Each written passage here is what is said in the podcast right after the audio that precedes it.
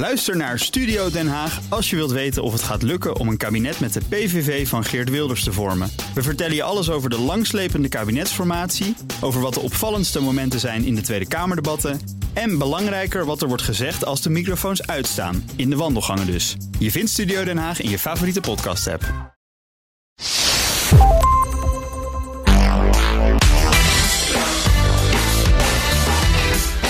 Je luistert naar de Ben Tichelaar podcast. De podcast over persoonlijke en professionele groei. Sjoemelende CEO's. Zakkenvullende politici en grote schandalen. Bij integriteit denk je misschien meteen aan dit soort in het oog springende verhalen. Maar de valkuilen en kansen op het gebied van integriteit liggen juist op elk niveau in je organisatie of onderneming. Dat gaat dus ook over jou en mij. Dat zegt mijn gast Frank Peters. Hij schreef het boek Het juiste doen als niemand kijkt. Met hem onderzoek ik hoe je ervoor zorgt dat je altijd integer te werk blijft gaan, ook onder druk. Voor we beginnen, eerst nog even dit. Deze podcast wordt mede mogelijk gemaakt door ADP. Het maakt niet uit in welke business je je begeeft, groei gaat niet alleen over groter worden. Het draait ook om het sterker maken van jouw organisatie. ADP helpt je hiermee door data om te zetten in inzichten. Bijvoorbeeld met de hulp van artificial intelligence. Zo sporen ze fouten voor je op voordat ze problemen worden. En ADP houdt snel veranderende wetgeving in de gaten, zodat jij je kunt blijven concentreren op waar je goed in bent. Bekijk hoe jij HR, talent, tijd en payroll anders kunt organiseren op adp.nl. Frank, jij zit al 30 jaar in het communicatievak. Je hebt je eigen communicatiebureau. Je bent gespecialiseerd in reputatie en crisismanagement. En nu heb je een boek geschreven over integriteit. Waarom moest het boek te komen? Omdat je steeds meer merkt dat eigenlijk de meeste bedrijven en organisaties nog zitten op ik moet aan de wet voldoen. En als Ja. ik maar aan de wet voldoen, dan is het prima. En je ziet dat de wetgeving niet meer voldoende is. De omgeving, ook jouw directe omgeving, heeft verwachtingen van je. Ja. En ze willen dat je aan die verwachtingen voldoet. En dat je bovendien aan hun eh, moraal, aan hun waarden en normen voldoet. Ja. En dat betekent dat er extra eisen aan je gesteld worden. En daar zijn heel veel mensen, medewerkers, maar ook bestuurders van bedrijven, nog steeds niet zich van bewust. Ja, ik zie nu ook wel een beetje de link bij jouw communicatieachtergrond. Van bedoel, grote bedrijven bijvoorbeeld, die zeggen: ja, we houden ons netjes aan alle belastingwetten. Maar dat toch de burgers heel boos zijn dat er geen of weinig belasting wordt betaald, bijvoorbeeld door Exact. bedrijven als Google of Apple. Ja. Ja, Ja. en in dat soort situaties is het dus heel belangrijk. Mijn rol is vaak ook tegenspreker zijn op dat, eh, dat soort momenten. Ja. En dat betekent dat je bedrijven eigenlijk en organisaties bewust maakt van wat leeft er in de buitenwereld. Wat zijn de verwachtingen ten aanzien van je handelen? Wat is de moraal in de samenleving? En op basis daarvan zul je moeten spiegelen en zul je bestuurders van bedrijven moeten Ja. overtuigen van het feit dat er dus meer is dan wetgeving alleen. Ja, het is, dat is dus één aspect. Dat heeft natuurlijk met te maken wat verwacht dan de samenleving voor Ja. jou. Maar ik begrijp van jou ook wel een klein beetje dat je het zelf wat vreemd vindt. Dat mensen zoiets hebben van nou als ik me maar aan de regels hou dan is het voldoende. De integriteit moet volgens jou persoonlijk denk ik ook meer zijn. Klopt, want iedereen, ook die in teams werkt of zelfs privé in je eigen omgeving, merk je dat, dat mensen bepaalde verwachtingen en beelden van je hebben. Ja, En dat je ook daaraan aan die beelden zult moeten voldoen. ja. En Dus ook je eigen beelden. Het is op ieder hebt. niveau, ja, zeker. Ja. Ja. En- zeker waarden en normen worden steeds belangrijker. Omdat de, er is veel, veel weggevallen in de samenleving. Mensen horen eigenlijk nergens meer bij. Ja. En zoeken eigenlijk ook. Want het is niet alleen maar de, de, de vraag, maar het is ook vaak de wens. Dat je je voelt passen Ja. Bij bepaalde waarden die bijvoorbeeld merken en bedrijven ook vertegenwoordigen. ja, dus je hebt een bepaald idee, daar wil ik bij horen. Purpose is steeds belangrijker Exact. geworden. Dat is een van de Ja. onderwerpen die, eh, die ook in bedrijfsleven natuurlijk steeds belangrijker is geworden. Het is wel een heel modisch begrip. Ja, Ik spreek over purpose eigenlijk gewoon vanuit het, ondernemersdoel, hè, want daar heb je het eigenlijk over. Maar de het betekenis willen hebben voor degene op wie jij je richt, Ja. dat is inderdaad eh, heel actueel op dit moment. Dus veel verschillende invalshoeken als het gaat over integriteit. We gaan er eens Klopt. even induiken met elkaar. Ik zei net al, je hebt al een behoorlijke eh, carrière achter de rug in het communicatievak. Allerlei dingen gedaan. Eh nou ben ik wel benieuwd. Heb je nou ook zelf ehm, in je eigen loopbaan iets meegemaakt op het gebied van integriteit. Waarvan je zegt, nou dat was toch wel een, eh, een bijzonder voorbeeld of een bijzondere ervaring. Nou, mijn vakgebied is primair crisiscommunicatie. Dat doe ik al heel lang. Dus ik heb eigenlijk vaak met hele grote situaties te maken. En Ja. die variëren van van fraudesituaties, witwassen. Eigenlijk de grote opvallende integriteitsvraagstukken. Nou mag je Uh, natuurlijk geen, geen namen noemen van Nee, bedrijven en situaties. Maar het gaat dus wel om dingen die in het nieuws komen. Laat ik het maar zo zeggen. Dingen, eh, dingen die in het nieuws komen, daar houd ik me in de praktijk eh, mee bezig. Ja. En, maar integriteit is eigenlijk van iedereen en voor iedereen. Het is niet zo als jij op jouw afdeling ziet dat jouw manager bij wijze van spreken iedere dag een pak kopieerpapier mee naar huis neemt. Ja. Dan schendt hij mij daarmee feitelijk eh, de waarden en normen van de organisatie. Gedraagt zich niet integer. Maar op dat moment is het wel het voorbeeld voor zijn team. Hè? Blijkbaar Ja. is dat de manier waarop wij hier acteren, waarop we hier handelen in deze organisatie. Dus, dus eigenlijk op ieder niveau waar je ook werkt, speelt Mhm. integriteit een hele belangrijke rol. Ja, je noemt die kleine dingen. Ja. Hè, waarvan we dus vaak ook ons niet realiseren dat als iedereen dat dus doet, als iedereen die norm zou volgen, dat het ook heel slecht gaat met het bedrijf dan. En dat het waarschijnlijk ook de deur openzet naar veel ergere dingen. Maar toch nog even terug naar die grote zaken die je bij de hand hebt gehad. Ben je wel eens tegen iets aangelopen waarvan je bijvoorbeeld zegt, nou ja, dat is zo niet integer wat hier gebeurd is. Daar wil ik me ook verder niet mee bemoeien. Dat je dus opdrachten aangeboden krijgt waarvan je zegt, die weiger ik liever. Ik weiger sowieso altijd opdrachten waarbij een opdrachtgever niet een luisterend oor heeft, eigenlijk jouw advies wil volgen. En Ja. Dus op het moment dat jij inderdaad zegt dat een opdrachtgever zegt, die is in de problemen geraakt onder maatschappelijke druk. Ja. En als de opdrachtgever dan uiteindelijk zegt, ja prima, maar ik voldoe gewoon aan de wet. Ja. Terwijl de hele omgeving boos op je is, andere verwachtingen van je heeft. En dus eigenlijk ook de, de extreme druk uitoefent die je in dit social media tijdperk natuurlijk steeds meer eh, ziet ontstaan. Ja. Ja, als uiteindelijk een ondernemer dan niet luistert naar jouw advies, dan moet je uiteindelijk ook besluiten dat je beter kunt afzien van het voortzetten van de relatie die je Ja. met hem hebt. Dat zijn dan waarschijnlijk de adviesaanvragen. Joh, eh, Frank, kun je dit probleem even laten verdwijnen? Met communicatie. Ja, met Terwijl communicatie. het altijd gaat om gedrag van een organisatie of gedrag van een bestuurder. En met communicatie los je helaas voor mijn vakgebied helemaal niets op. Ja. De titel van je boek is Het juiste doen als niemand kijkt. Is dat de kern van integriteit? Voor mij is dat de kern. Kijk, het is voor heel veel bedrijven en personen al moeilijk om het juiste te doen als iedereen op ze let. Ja, precies. Maar, maar in de kern gaat het erom dat je, dat, je, dat je volstrekt oprecht acteert en dat je de juiste dingen inderdaad doet. Juist op de momenten dat er niet op je gelet wordt. Want Ja. dat is, eigenlijk is dat de ultieme integriteit. Je noemde net al een paar voorbeelden. Hè? Fraude, witwassen, MeToo-zaak zijn de grote dingen die het oog springen. Ja. Je noemde net ook iets kleins. Hè? Dus bijvoorbeeld stelen van de baas, zal ik maar zeggen. Spullen Ja. meenemen van kantoor. Zijn er wat andere voorbeelden als je het over integriteit hebt? Waar moeten we allemaal aan denken? Eigenlijk is iedere vraag, ieder onderwerp waar jij een besluit moet nemen. En dat kan ook gaan over een promotie in je team bijvoorbeeld. Op het moment dat jij kiest voor de ene werknemer, die krijgt de promotie. En drie andere teamleden die erop gehoopt had, die krijgen het niet. Op het moment daarmee, met dat besluit raak je aan hun belang. En dat betekent dat daarmee een, in- een integriteitsvraagstuk op tafel ligt. Dus dat Ja. betekent dat je daar zorgvuldig zult mee moeten omgaan. Dus het geldt ook gewoon voor alledaagse managementbeslissingen. En als jij bij HR zit en je zegt, nou welke kandidaat wel, welke kandidaat Exact. niet. Ja? Ja, het geldt voor hele kleine vraagstukken. En ook dan zul je bereid moeten zijn om die belangen te wegen. En dan moet je het besluit nemen op een zorgvuldige manier. En vervolgens zul je ook moeten willen uitleggen, ook aan die andere drie teamleden, waarom zij de promotie niet gehad hebben. Ja. En liefst verlicht je dan ook iets van de pijn die er bij hen natuurlijk eh, achterblijft. En dat zou bijvoorbeeld kunnen zijn van dat je je richt in een gesprek met hen op de vraag van hoe kun je hen dermate de komende tijd ontwikkelen of hoe kunnen zij zich ontwikkelen, waardoor zij in de toekomst voor zo'n promotie bijvoorbeeld Ja, in precies. aanmerking kunnen komen. Ja. Zodat Dus je dus niet op- een beetje bungelt en afhankelijk bent van, van, de, hè, ja, van welke kant het balletje Ja. oprolt. Maar dat er ook een stuk zekerheid wordt geboden Ja, daarmee. er zitten Ja. eigenlijk twee belangrijke componenten. Dat is enerzijds dat je bewust bent van het feit dat je verwachtingen en belangen van andere stakeholders mogelijk schendt. Hoe, Ja. Hoe, hoe kleine onderwerp het dan ook over gaat. En dat je zorgvuldig dus die belangen weegt in jouw besluitvorming. Maar dat je daarna bereid bent om uiteindelijk ook toe te lichten waarom je voor besluit aangekozen hebt. En helaas dus niet ten gunste van hen. Ja. Dus dat, dat met name die nazorgfase is een ongelooflijk bela- belangrijke fase in het integer handelen ook. Ja, en eh, heel goed om van tevoren dus ook over na te denken. Je moet dus gewoon Ja. ja. achteraf goed kunnen verantwoorden. Dat moet een steekhoudend verhaal zijn. Ja. Ja. En dat geldt dus niet alleen voor de hele grote zaken, maar ook voor die hele kleine voorbeelden waar we het net over hadden. Als je er zo naar kijkt, hè, naar integriteit, dat is dus iets wat eigenlijk iedere dag in iedere organisatie eh, tientallen keren eh, speelt. Hè. Iedereen heeft daar dus in zijn werk mee te maken.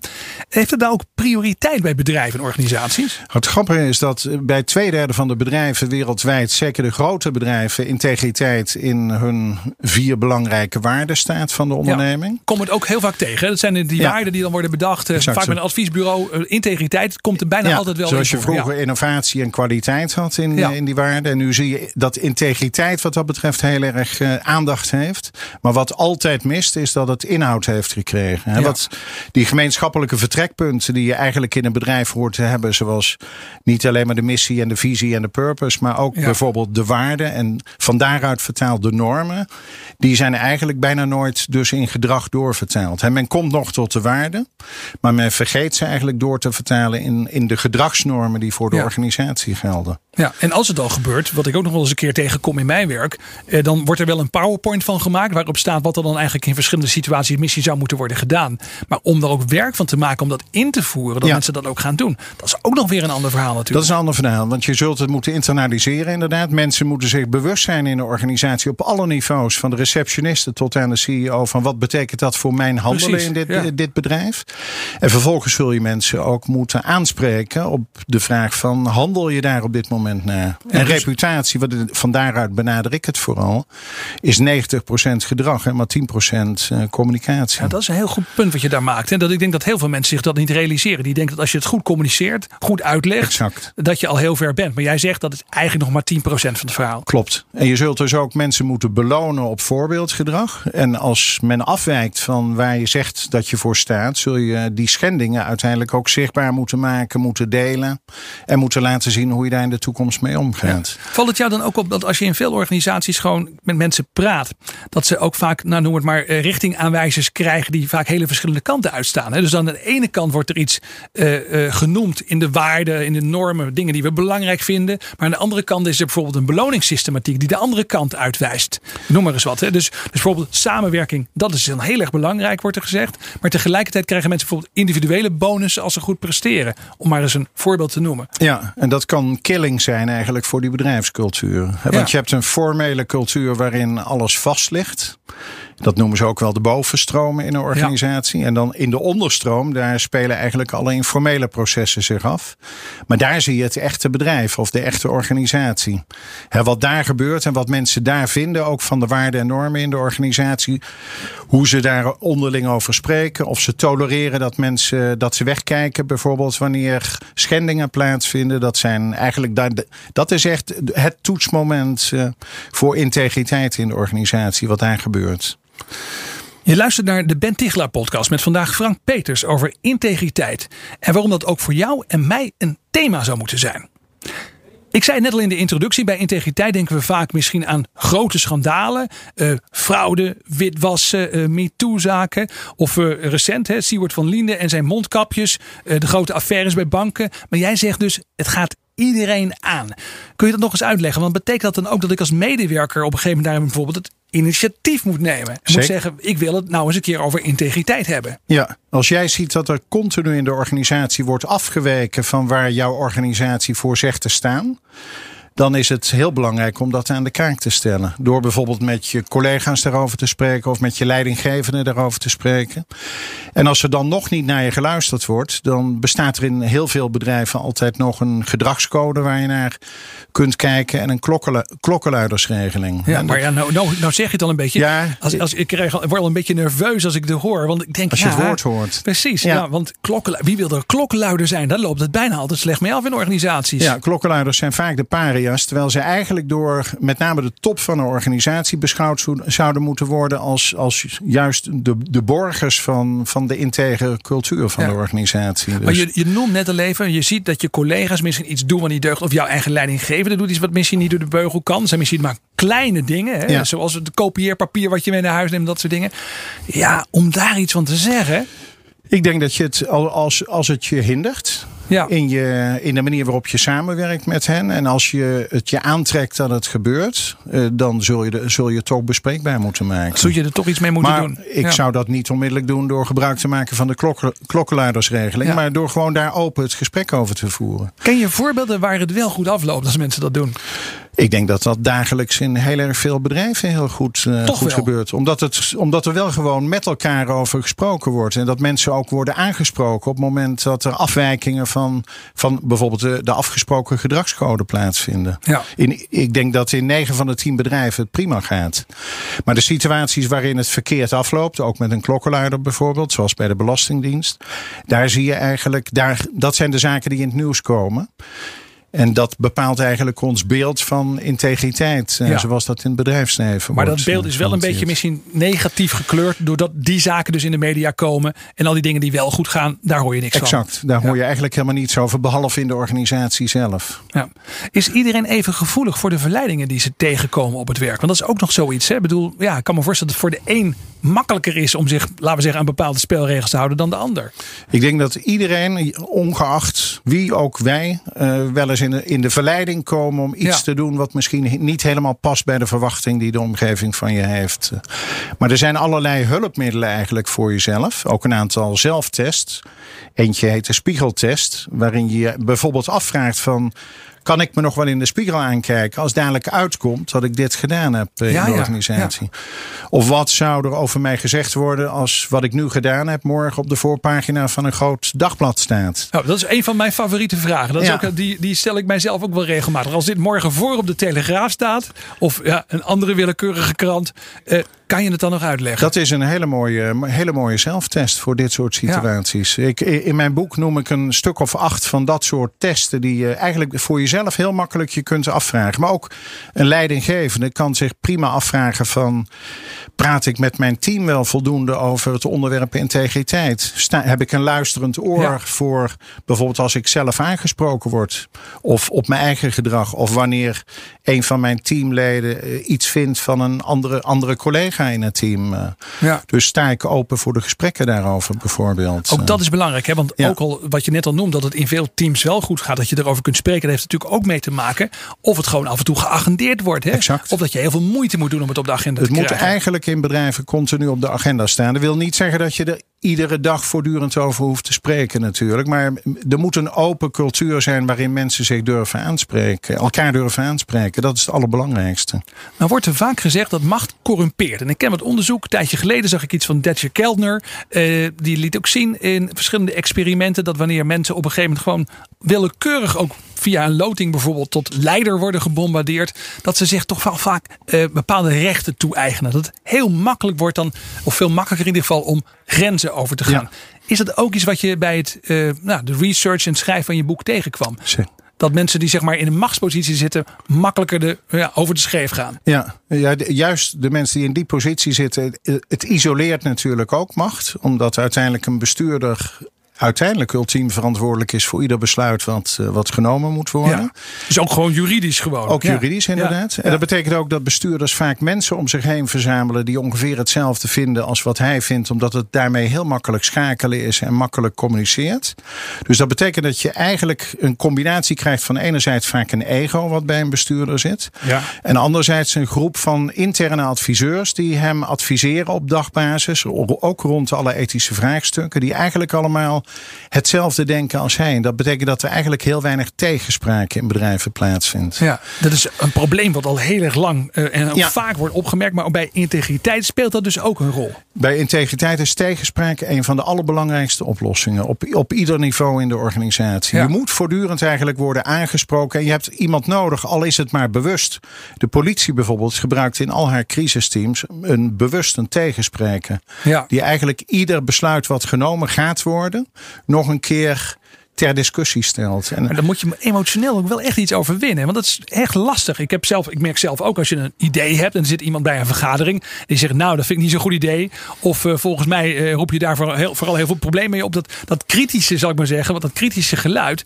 Ja, dat- dan zeggen we ook wel gauw joh dit helpt niet. Hè. We moeten wel een beetje positief Ja. blijven. We willen door. Uiteindelijk moet het dat ook. Dus je moet eigenlijk je moet trainen ook. Ja. Eh, de- tegenspraak moet je trainen, zowel bij de ontvanger als bij degene die het geeft. En het mag nooit bedoeld zijn om alles uh, frustreren. Ja. Tegenspraak moet uiteindelijk wel leiden tot een scherper besluit. En aandacht voor de ratio achter een besluit. Hè.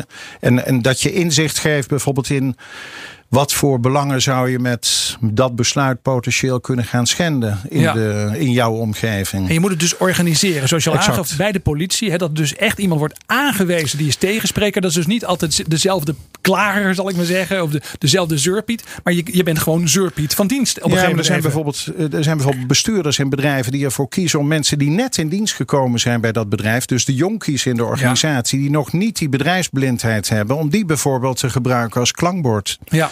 En dat is een hele, kan een hele verfrissende manier zijn, omdat zij eigenlijk nog heel onbevangen van buiten naar binnen in een organisatie kijken. ja, die durven nog te zeggen: van, wat doen jullie dat gek hier? Ja. Zeker. Ja. Ja. en zij hebben ook nog een ander beeld. Omdat zij nog denken van buiten naar binnen. Terwijl de meeste bedrijven hun besluiten nemen van binnen naar buiten. Dus Ja. zij, zij kijken vooral naar hun eigen positie.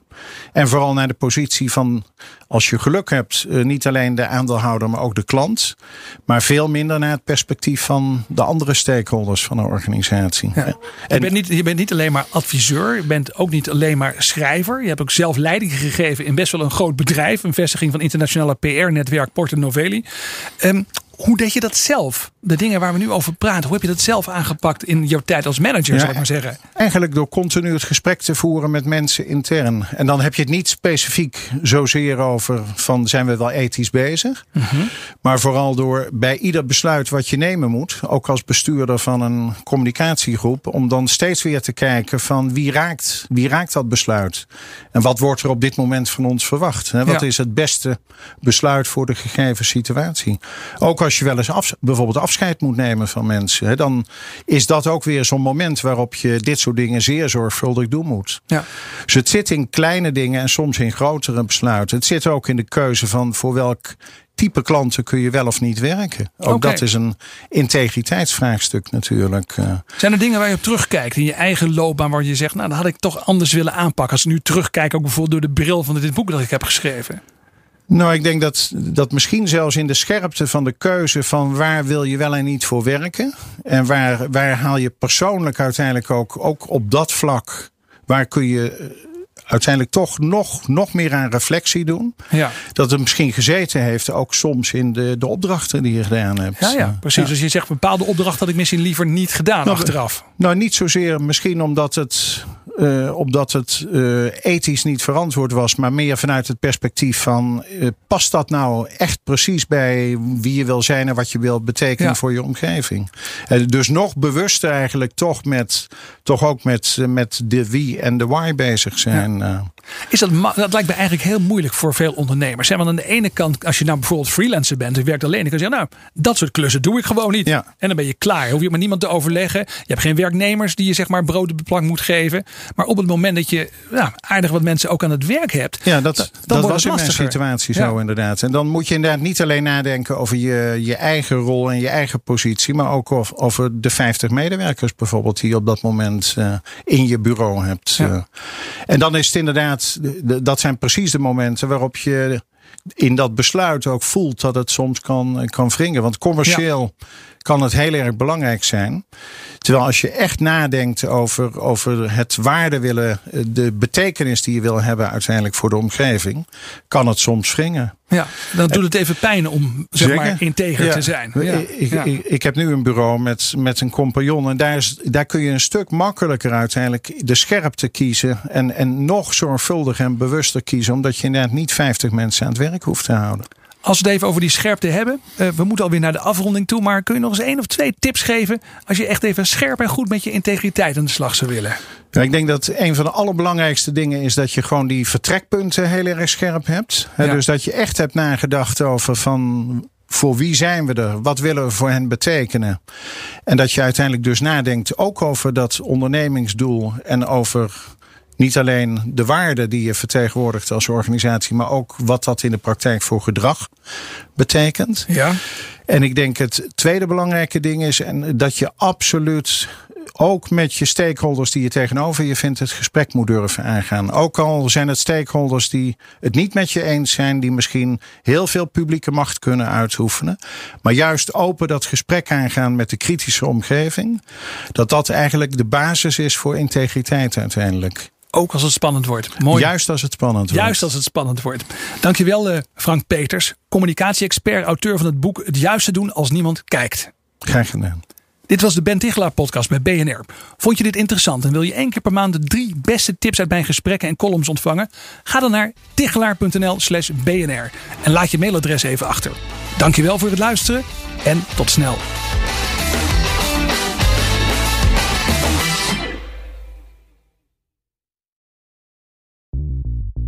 Bij BNR ben je altijd als eerste op de hoogte van het laatste nieuws. Luister dagelijks live via internet. Bas van Werven. En heel langzaam komt de zon op rond dit tijdstip. Je krijgt inzicht in de dag die komt op BNR, het Binnenhof in Nederland en de rest van de wereld. De Ochtendspits. Voor de beste start van je werkdag. Blijf scherp en mis niets.